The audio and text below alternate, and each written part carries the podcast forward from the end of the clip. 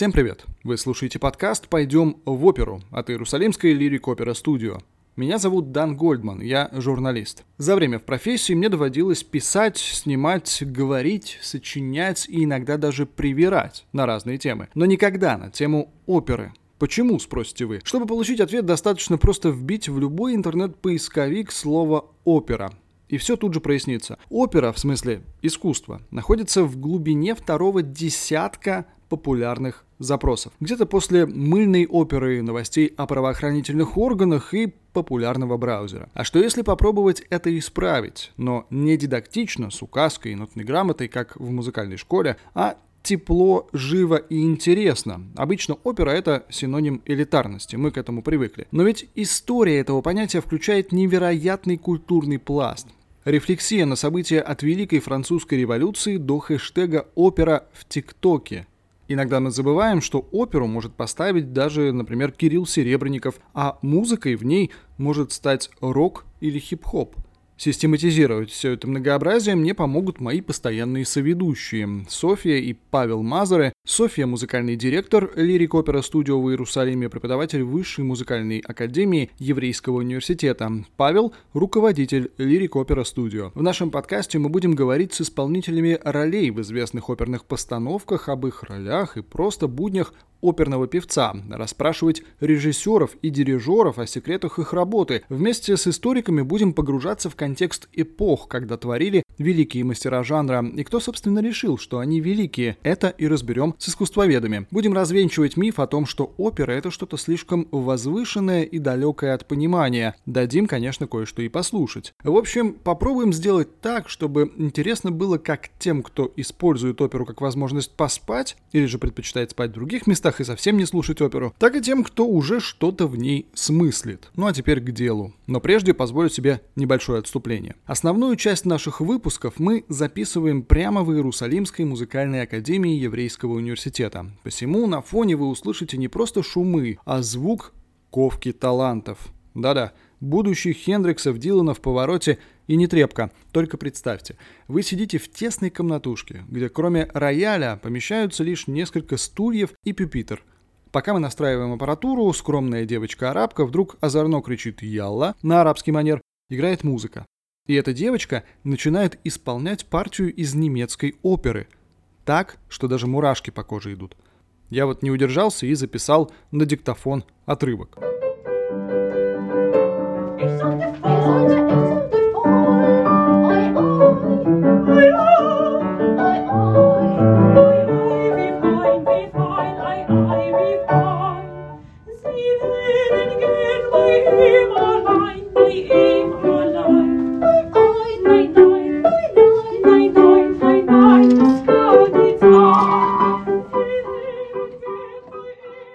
Я прошу прощения за затянутое вступление, но просто нужно было ввести вас в курс дела, чтобы вы понимали, о чем вы будете слушать. Итак, давайте начнем скорее к делу. Выпуск первый. Как полюбить оперу и за что ее, собственно, стоит любить. Итак, со мной доктор София Мазар, музыкальный директор Лирик Опера Студио в Иерусалиме и преподаватель Высшей Академии Музыки Еврейского университета, также в Иерусалиме. Здравствуйте. Здравствуйте, да. Давайте сразу расставим все точки над «и» и для начала попробуем разобраться в том, что вообще такое опера и за что ее можно и нужно любить. Или же это какой-то естественный процесс, когда сближаешься с этим искусством. Мне кажется, что это очень интересная и большая тема, да, потому что опера как искусство зародилась еще в 17 веке в начале. Этому предшествовала, конечно, большая история, написание мадригалов, и, в принципе, опера изначально адресована для элитарной публики. Она писалась с композиторами, которые имели прекрасное образование, и для людей, то есть для аристократии, которая тоже имела прекрасное музыкальное образование и могла оценить труды композиторов. И это очень непросто. Опера это ведь синтетическое искусство. Здесь очень много составных частей. Оркестр, исполнители, костюмы, театральная часть. Но то, что вы говорите, оркестр и певцы, это как раз музыкальная сторона, а опера действительно синтетическое искусство, сочетающее в себе разные виды искусства. То есть это и театр, да, то есть мы, мы говорим, это и литература, потому что у нас есть оперное либретто, у нас есть, конечно, и музыкальная сторона, то, что вы упомянули певцы или оркестр, да, и если мы говорим об опере 21 века, так как интересный факт, что это э, искусство, которое постоянно меняется. Оно расширяет свои границы, оно изначально было, э, так сказать, предназначено для того, чтобы не стоять на месте и развиваться. Поэтому оно междисциплинарно. Да? Поэтому в 21 веке входит еще интересная такая грань э, театральный режиссер. И на эту тему э, очень много написано как бы исследований, и э, в частности в русской культуре, допустим, очень много говорится о том, что благодаря вмешательству театральных режиссеров опера как искусство умирает. Но это, кстати, была цитата из Тимирканова. Юрий Тимирканов, художественный руководитель и главный дирижер Академического симфонического оркестра Санкт-Петербургской филармонии имени Шостаковича. Но мы думаем и мы надеемся, что все-таки это не настолько однозначно. Нельзя сказать, что оно умирает, а скорее оно перерождается. Да? То есть оно пытается выйти за границы того, что было изначально, расширять свои границы в свете того, что происходит сейчас. То есть это, конечно, и интернет, и какие-то дигитальные вещи, да, и, естественно, впитать какие-то новые тенденции в искусстве и в нашей жизни, да, которые сейчас нам близки, и выразить это с помощью своего языка. Теперь, почему нам интересна опера, да? Почему для нас она может быть актуальна? Вы можете сказать, мы можем купить любой диск, или мы можем пойти на концерт популярной музыки. Я вас в таком случае спрошу, а почему вы ходите на концерты популярной музыки? Чтобы получить какие-то впечатления, эмоции, которые невозможны при прослушивании песни дома в наушниках. Совершенно верно. То есть вам нужна живая эмоция, да, вам нужна вот эта энергия, которая исходит из музыкантов. То же самое происходит и в опере. Но так как опера это очень часто романтическое, открытое эмоциональное искусство, то люди, которые приходят э, в театр, надеются получить и открыться этому искусству, потому что э, в реальной жизни, если, например, э, вы попадаете в какой-то какой-то, не знаю, круг знакомых или даже не, не очень знакомых, яркое выражение эмоций с вашей стороны или с стороны любого человека иногда считается проявлением, может быть, какой-то не совсем, не хочу сказать невменяемости, но немножко странности, да, и поэтому мы сейчас в нашей реальной жизни очень часто боимся выражать свои эмоции. Мы очень часто пытаемся скрываться, потому что мы, э, закрываться в каком-то плане, потому что мы боимся быть... Э, может быть, уязвленными, неправильно понятыми. А когда мы приходим в театр, вдруг у нас есть возможность приобщиться к вот этому искусству и не бояться, что мы будем смешными или что мы будем выглядеть глупо. Мы можем отдаться музыке, и рядом с нами находятся такие же люди, которые тоже не боятся, так сказать, отдаться этой эмоции. И так как любовь, например, понятие любовь или искренность, иногда часто, даже вы смотрите в фильмах, упоминаются эти термины, и люди иногда смеются любовь, и да, что же это такое, да, то на самом деле, да, эти понятия существуют, потому что люди, несмотря на цивилизацию или на процесс, они остаются людьми. И, в общем-то, и в эмоциональной сфере, и в моральной ничего не происходит э, странного, того, что не было, например, 500 лет назад. То есть, как мы хотели быть любимыми, так мы продолжаем хотеть этого, да, мы можем это больше показывать или меньше. То есть наша природа, в общем-то, не меняется. И опера дает нам возможность то есть быть, вернуться к нашим истокам, быть самим собой, да, почувствовать вот эти вот сильные эмоции, которые иногда, может быть, мы в реальной жизни боимся испытывать. Поэтому опера нужна, и, на мой взгляд, она не умрет никогда. То есть она будет, может быть, перевоплощаться, может быть, меняться ее границы.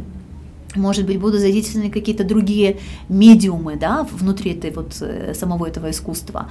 Но оно будет жить всегда, пока живем, так сказать, мы, как люди с нашей эмоциональной сферой. Недаром же говорят, что когда человек счастлив, он поет. Наверное, с этим и связано бессмертие оперы. Конечно, да. Для вас, с чего началась опера? В чем ваша история? Не могу сказать, что это какая-то сложная история, так как э, я всегда хотела заниматься музыкой, любила заниматься музыкой, то когда э, я училась в специализированной школе десятилетки при Киевской консерватории, то буквально уже, не знаю, с ранних классов мы ходили в оперный театр.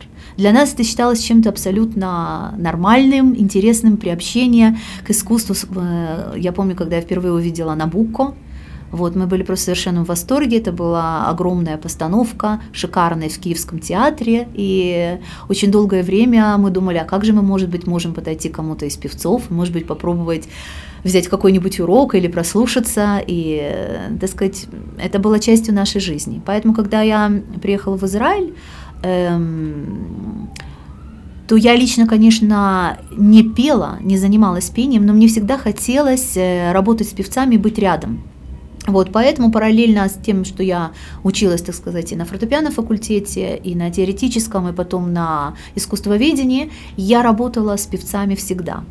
Дальше моя история продолжилась в том, что в какой-то период в Израиле была очень популярна э, мастерская Джон Дорнман, которая являлась суфлером в Метрополитен Опера. Э, и какое-то время она привозила очень-очень интересных э, дирижеров, певцов. Это была мастерская для молодых исполнителей.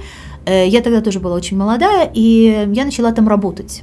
И это был первый мой опыт встречи с коучами, дирижерами из Метрополитен Опера.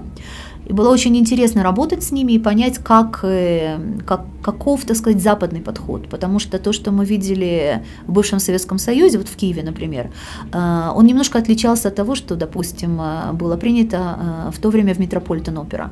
И для меня это была тоже как такая мастерская, очень интересная, очень полезная во многих планах и, в общем-то, продолжающее мое э, знакомство и даже не просто увлечение, мою любовь, так сказать, э, с оперой. А дальше это уже выразилось в том, что я начала работать в академии, начала работать в израильской опере, и у нас возникла мысль, что Особенно после того, как э, тель-авивские курсы с Джон Бронман закрылись по разным причинам, у нас возникла мысль, что Действительно, очень э, жалко и обидно, если в Израиле не будет такой мастерской, потому что у нас есть очень хорошие ребята, очень хорошие голоса, желание петь и развиваться, и мы подумали, почему бы нам не сделать вот э, такую мастерскую, а может быть даже лучше, потому что э, все-таки у Джона это было ограничено какими-то фортепианными постановками, иногда просто зарисовками, а мы попытались сделать э, нечто, что напоминает фестиваль, так как вот это принято сейчас, допустим, в европейских фестивалях, как э, практика, которая там происходит. А в чем специфика оперного фестиваля? Чем он отличается от рядового репертуара? Смотрите, оперный фестиваль продолжается несколько дней или несколько недель или иногда даже несколько месяцев, например, как Глайденбургский фестиваль. В рамках фестиваля обычно э, представлено несколько оперных постановок с разными режиссерами, дирижерами, то есть это интересные работы. В дополнение к этому есть масса концертов тематических, масса семинаров. Есть открытые мастер-классы с людьми, которые действительно имеют большое имя в нашей области, то есть либо это дирижеры, либо это певцы. Э, в оперном театре обычно происходит оперный сезон, в рамках которого представлено несколько постановок. Опять-таки это зависит от э, уровня оперного театра, потому что есть категория A, есть категория B, есть категория C. В отличие от этих категорий, количество оперных постановок представлено. Да? То есть, если мы говорим о, о театре Ласкал, это высшая категория, да? Театр Ласкала – мировой центр оперной культуры. У этого театра блестящая история. Здание театра было построено в 1778 году на месте церкви Санта-Мария де Ласкала, откуда театр и получил свое название. Ласкала – оперный театр в Милане. Здание выдержано в строгом неоклассическом стиле и отличается безукоризненной акустикой. Вы можете заглянуть на сайт, сколько постановок там есть. Если вы смотрите театр категории С, то это может быть одна-две постановки, да, а, и, и все. Но опять-таки это в основном только постановки, то есть нет э, вокруг вот этой вот деятельности оживленной, да, что привлекает фестивали. Поэтому и название фестиваль, да, фест, что-то радостное, праздничное. Вот, поэтому э, было интересно сделать вот такого рода фестиваль для того, чтобы объединить да, и возможность мастер-классов, и возможность семинаров, и возможность оперных постановок, и возможность пригласить каких-то действительно интересных дирижеров, режиссеров и дать молодым исполнителям прикоснуться к вот этому искусству. То есть получ... также здесь происходит э, процесс передачи вот этой традиции, да, и вот здесь мы подключаем к нашей беседе Павла Мазера, директора Лирик Опера Студио в Иерусалиме. Израиль, где мы сейчас находимся и записываем этот подкаст, пережил пандемию коронавируса. У нас уже оперные театры работают, в Европе ситуация немного иная, но там уже тоже идет восстановление. Хочется узнать технический вопрос. Как до пандемии вы собирали составы исполнителей и в целом готовились к постановкам, и как это происходит сейчас, когда все перешли на Zoom? Приходит комиссия, которая садится, выходит певец, пианист, э, выступает, слушает, комиссия записывает что-то, потом совещаются и выносят это на обсуждение, и там потом принимают какое-то решение по поводу аудиции. Что касается сегодня, э, сегодня, как правило, это договариваются о встрече, то есть э, все, как правило, сидят в разных местах, кто-то на работе, кто-то там э, в машине, кто-то еще где-нибудь, там, где, где получается. Э, певец с пианистом, со своим, по-другому не получается. Он выходит, он поет на камеру, мы его слушаем. Э, просим при этом сделать запись. То есть, э, когда он поет, он также записывает свое пение и потом пересылает, поскольку вот есть помехи в сети, и не всегда это получается качественно, поэтому После живого исполнения мы еще переслушиваем э, его запись, то есть, которую он пересылает. Живое исполнение обязательно, даже если оно по сети, оно все равно должно, оно все равно дает впечатление о человеке гораздо больше, чем если он присылает запись. Есть э, та часть, которая э, является сам, самое главное, процесс подготовки, то есть, когда уже все формальности решены, уже все собрались. Есть период, когда происходят музыкальные репетиции, есть период, когда происходят сценические репетиции. Это то, что нельзя сделать удаленно, это то, что нужно делать вместе. Это какой бы он ни был, это период месяц, но его нужно провести вместе. А всю подготовительную часть каждый делает для себя сам. То есть э, исполнители должны уже приехать готовыми. То есть э, нет такого, что они приезжают и начинают готовиться у нас учить. Они должны приехать готовы на 100% и перейти сразу к групповым репетициям.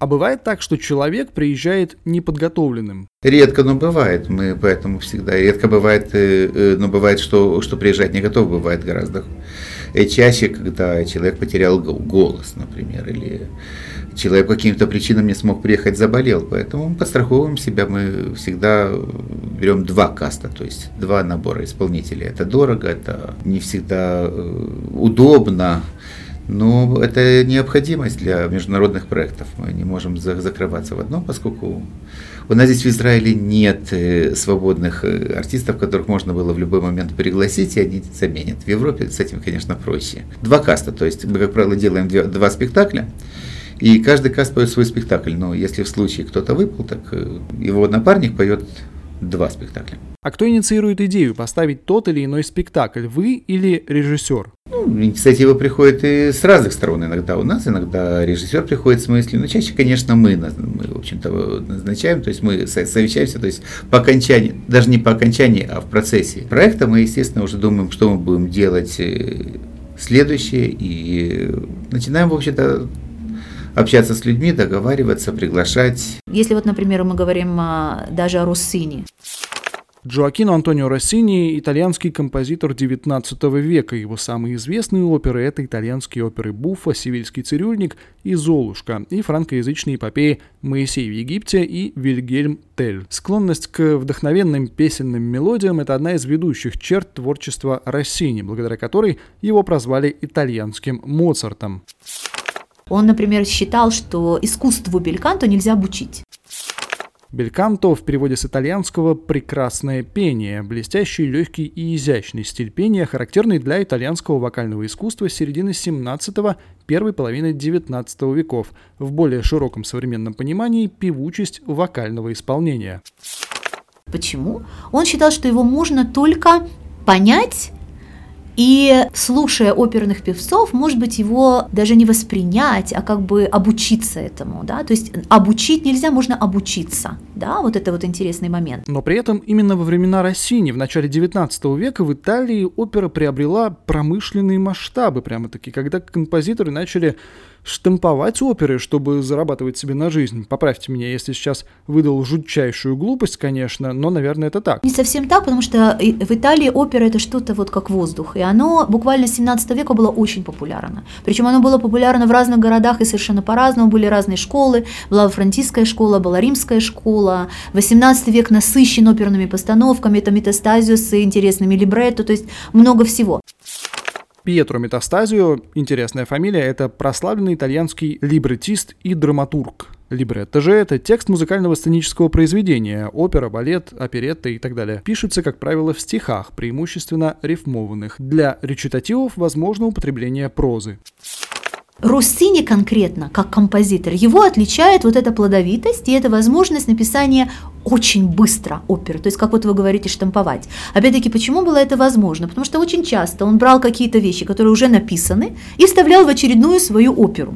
Вообще эта практика, сейчас, слава богу, уже ее нет, когда, например, можно было взять оперу, и финал, вот он не совсем подходил например, э, директору театра, и он финал, который написал композитор, выбрасывал, брался в финал из другой оперы. Например, в частности, опера «Эмотеки Капулетти» Беллини, да? Мы знаем, что была опера «Николай» тоже, «Ромео и Жюльет». И как ни странно, Беллини написал эту оперу, а финал был Николай. Винченцо Беллини, итальянский композитор, прожил всего 33 года, но за это время успел написать 11 мегауспешных опер. Карл Отто Николай – немецкий композитор и дирижер, наиболее известный своей комической оперой «Виндзорские проказницы» по одноименной комедии Шекспира. Прожил всего 38 лет. То есть тогда была еще эта практика в принципе распространена, хотя для нас сегодня это вау, как же это может быть? Должен быть один композитор. Для нас это уже процесс решенный, потому что все-таки 19 век прошел, и был Верди, был Пучини, были э, многие другие композиторы, которые все-таки изменили эту практику. Простите меня за эту метафору, но получается, что тогда опера достигла таких высот, каких сейчас достигли, например, мобильные технологии, условный Apple собирает свой iPhone из разных комплектующих, заказывая их в Китае, в Силиконовой долине или в Германии. И на выходе получается такой единый конструкт. Примерно так же, получается, было в итальянской опере тогда. Э, ну, может быть, не совсем так. Все равно каждый композитор писал как бы свою музыку. Была возможность замены каких-то частей, но нельзя сказать, что это было полностью скомпонованное, так сказать, э, произведение. Теперь, что касается Руссини, то мы можем сказать, что он основоположник бельканто, потому что сам термин бельканто, он, в общем-то, достаточно широк. Если вы заглянете в исследовательскую литературу, вы сможете найти это определение, применяющееся и к произведениям, скажем, там, 18 века или 17. Да? С другой стороны, многие считают его основоположником Бельканто. В общем-то, после его фразы «мы потеряли нашу Бельканту», вот этот термин вдруг, так сказать, э, приняли вокальные педагоги и начали разрабатывать, разрабатывать тот стиль, вот который сейчас нам кажется действительно бельканто, который включает в себя э, красивое правильное пение, виртуозность, э, выровненность диапазона в голосе. Опять-таки это было все, эм, то, что мы имеем сейчас, это совершенно не было так э, ни в 16, ни в 17, ни в 18 веке. То есть это, это была действительно пройдена очень большая история. Но это связано не только с оперой, это связано вообще с э, многими философскими и социальными течениями в обществе. Да? То есть если мы э, вспомним начало оперы, да, допустим, 17 век. Что такое 17 век? Вообще вот начало 17 века, как, э, как период. Это ренессанс, это гуманизм, это человек, который вдруг осознает, что он действительно может быть центром мира, да, поэтому это Орфей, да, и поэтому все развитие вот э, связанное с Орфеем. С другой стороны, когда мы идем в 18 век, мы вдруг видим, что немножечко меняется и наклонность, то есть это появляется и барокко, классицизм, и потом уже, естественно, и классицизм. И поэтому э, отношение к человеческому голосу, к выровненности человеческого голоса, о, о том, что человек может своим голосом сказать, оно тоже меняется. Поэтому 18 э, век в опере появляются кастраты, с изумительной совершенно техникой, с выровненными регистрами, но, как мы говорим, э, барокко, а потом классицизм, да, то есть это достаточно сдержанные и умеренные формы, то есть возможность выразить свои эмоции, но с дистанцией. Поэтому нет э, очень высоких нот или очень низких нот. Все достаточно выровнено, красиво, но виртуозно, с помощью этого виртуозности вы можете сказать, что вы хотите выразить. Господство певца. Теперь мы приходим в 19 век. Русини немножко смотрит еще на 18 и поэтому у него еще немножко есть, как мы говорим, роль трансвестит, трансвеститов, да, то есть это вот меццо-сопрано, которые как бы переодеты как бы кастрато, да, но уже не кастрато. Вот, но начинается процесс осознания человека с его крайностями, да, с его эмоциональной сферы, которая может быть экзальтированной до невероятности, и, естественно, как может выражаться экзальтация, вообще как может выражаться наш выход из обычной жизни. Это в каких-то крайностях, да? Естественно, это крайний диапазон, то есть это очень высокие ноты, это очень быстрые и виртуозные пассажи. И это не только в вокале, это мы можем увидеть и в фортепианной музыке, поэтому это и Шопен, и Лист. Композиторы Фредерик Шопен и Ференц Лист. И с другой стороны, это чувственность, которая не была принята в классицизме, но которая тоже может проявиться в интересных, страстных нижних нотах, иногда даже крайне нижних, ну, немножко грубоватых. Поэтому появляется новый тип меццо-сопрано и новый тип техники, вот этой вот белькантовской техники, которая объединяет разные регистры и которую мы получим в 20 веке немножко измененном виде. И вот то, что мы сейчас слушаем в опере то, к чему мы привыкли, так как для нас это должно звучать. То есть в XIX веке формулируется то, что сейчас на обывательском языке называется непонятно о чем там поют, поэтому не пойду никогда в оперу. Но если провести линию от самого начала оперного искусства до наших времен, что-то из самых первых опытов композиторов-пионеров жанра до наших дней донеслось, дожило? Конечно же, донеслось, и как вы понимаете, вообще наша история э, и культура, она развивается так сказать, очень часто по спирали. И то, что было интересно, например, при рождении оперы, а при рождении оперы было интересно возродить э, древнегреческую трагедию, возможность передачи эмоций с помощью текста. То есть текст был очень важен. И вот этот подход, который был принят в 17 веке, вдруг мы находим и в 21. То есть текст очень важен. Очень часто мелодия как таковая может быть, теряет где-то свое значение, но зато появляется вот именно вот отношение к э, вот этому словесному материалу. И вдруг мы находим э, связь и, может быть, даже прямую ссылку на то, что было в XVII веке. То есть мы можем предположить, что со временем, может быть, ссылки будут и на 18 век, и на 19. Но это вот именно то, что вот э, происходит сейчас. Опять-таки это связано с, э, можно сказать, э, интертекстуализмом, постмодернизмом. То, что происходит сейчас, уже было сказано до нас, и наша действительно это калейдоскоп, то есть того, что было в прошлом. Может быть, это как-то пересекается. Но, естественно, связь происходит постоянно. Нельзя сказать, что это искусство оторвано.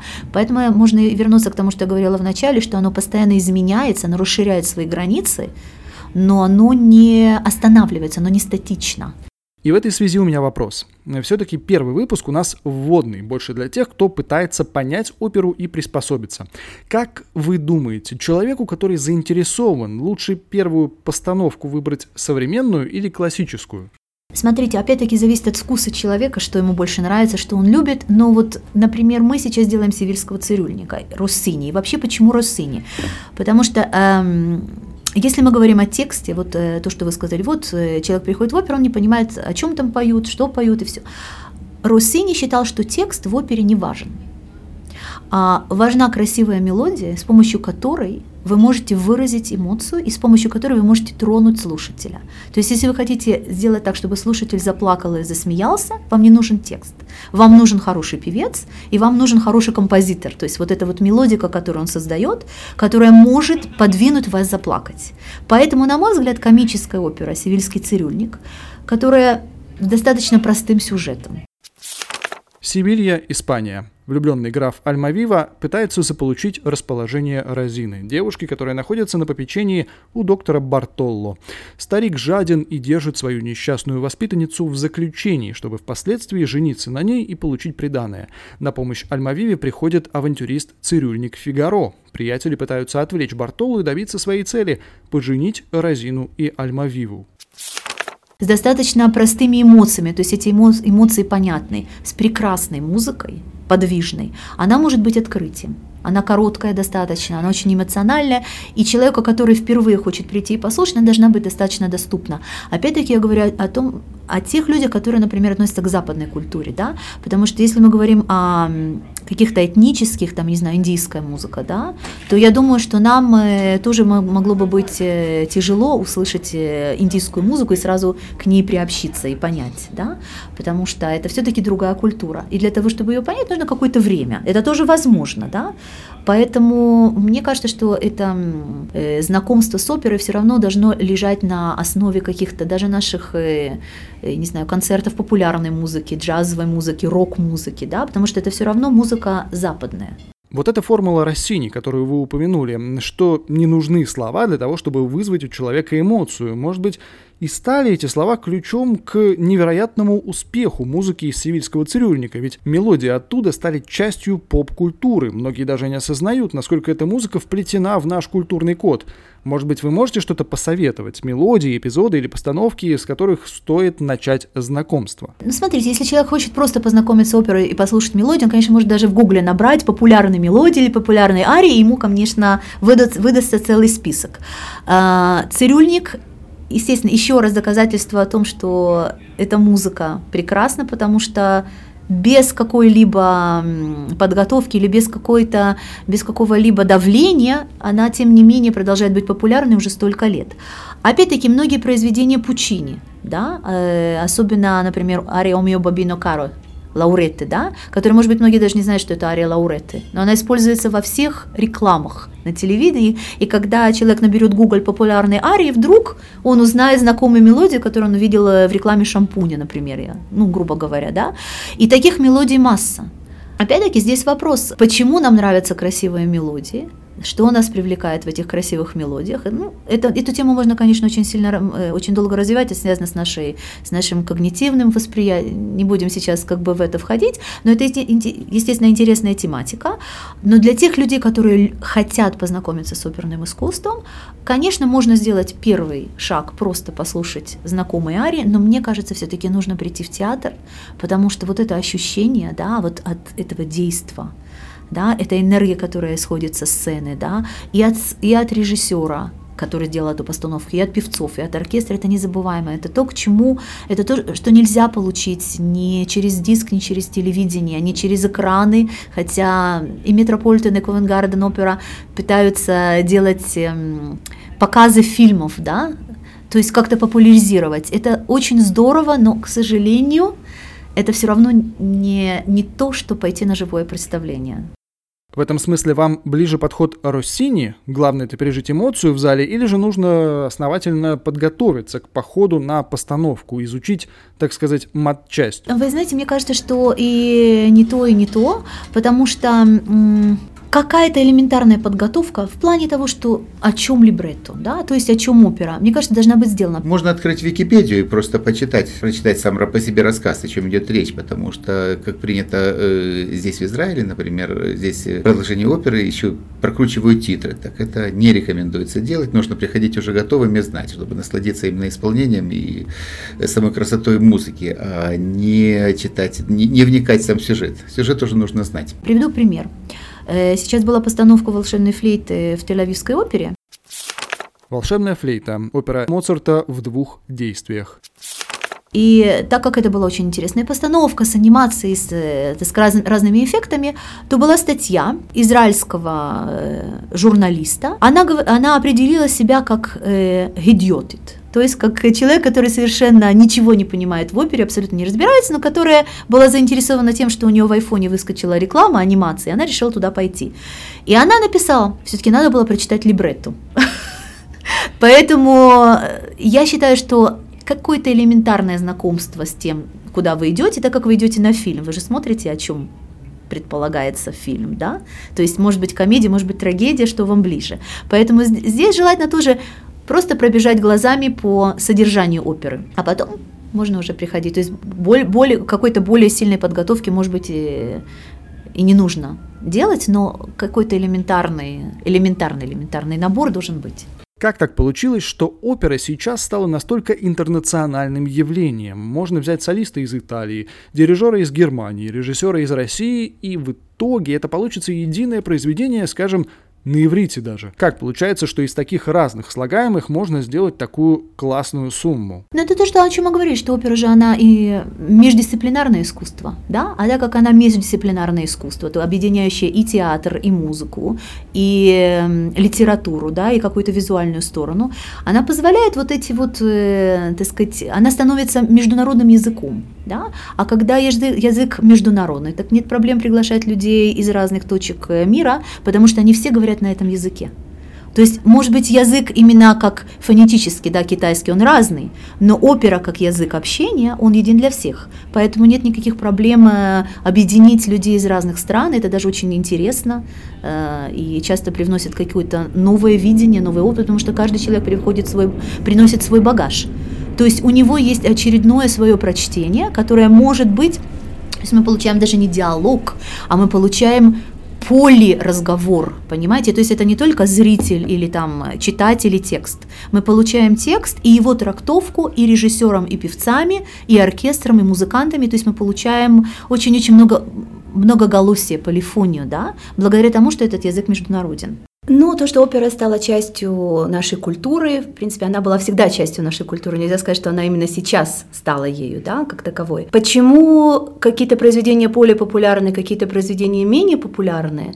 Это интересный вопрос, и все-таки, наверное, это дело эм, определенного вкуса, определенной ментальности. Может быть, можно сказать, что в, в одних странах э, может быть популярна одна опера, в других странах может быть популярна совершенно другая музыка. Да? Для ознакомления первичного, может быть, э, с искусством оперы, все-таки желательно прийти на постановки э, произведений Верди или Пучини, то есть э, итальянской оперы романтической XIX века, которая обращается напрямую к нашим эмоциям, говорит с нами вот на языке э, эмоциональном, о любви, о ненависти, а может быть... Опера позволяет абсолютно все, это очень э, жанр гибкий, вот как я и говорила, он раздвигает границы, и в том-то и дело, что сейчас можно все. И до такой степени можно все, что иногда даже какие-то режиссерские работы заслоняют с собой музыкальную сторону, именно музыку, переключают внимание именно вот на эту визуальную сторону, иногда не, не очень удачно, скажем так, да. Но все равно это интересно, это все равно какое-то новое прочтение, это все равно какое-то новое отношение, поэтому э, здорово, что это есть и что это происходит. София, спасибо большое. Мы обсудили многое, но все темы невозможно за один раз охватить. В следующем выпуске мы разберем уже детально конкретно взятое произведение, его контекст и составляющие. Это будет интересно. Севильский цирюльник Джоакину Россини. Спасибо да. большое, Дан. С удовольствием разберем в следующий раз Россини. Спасибо. И в завершении скажем, что это был первый выпуск подкаста «Пойдем в оперу» от Иерусалимской лирик опера студио. Меня зовут Дан Гольдман, я журналист и ведущий подкаста, и мои соведущие были сегодня со мной София Мазар, преподаватель Высшей музыкальной академии Еврейского университета, и Павел Мазар, руководитель лирик опера студио, также в Иерусалиме. До новых встреч! Ходите в оперу, обязательно, это интересно. И да, конечно, у нас есть сайт Lyric Opera Studio. Заходите, если хотите следить за интересными концертами, событиями и оперными постановками в Израиле. Обязательно подписывайтесь на наш подкаст, если послушали, ставьте лайки, пишите комментарии. Мы будем формировать из этих комментариев мнение о том, э, как нам нужно строить работу. И, конечно же, распространяйте этот подкаст э, друзьям. Без вас, без слушателей мы не будем и не сможем существовать. Подкаст доступен на всех возможных онлайн-платформах для подкастов, стриминг стриминговых сервисах. Заходите, ставьте лайки, пишите комментарии. Спасибо, до следующей встречи.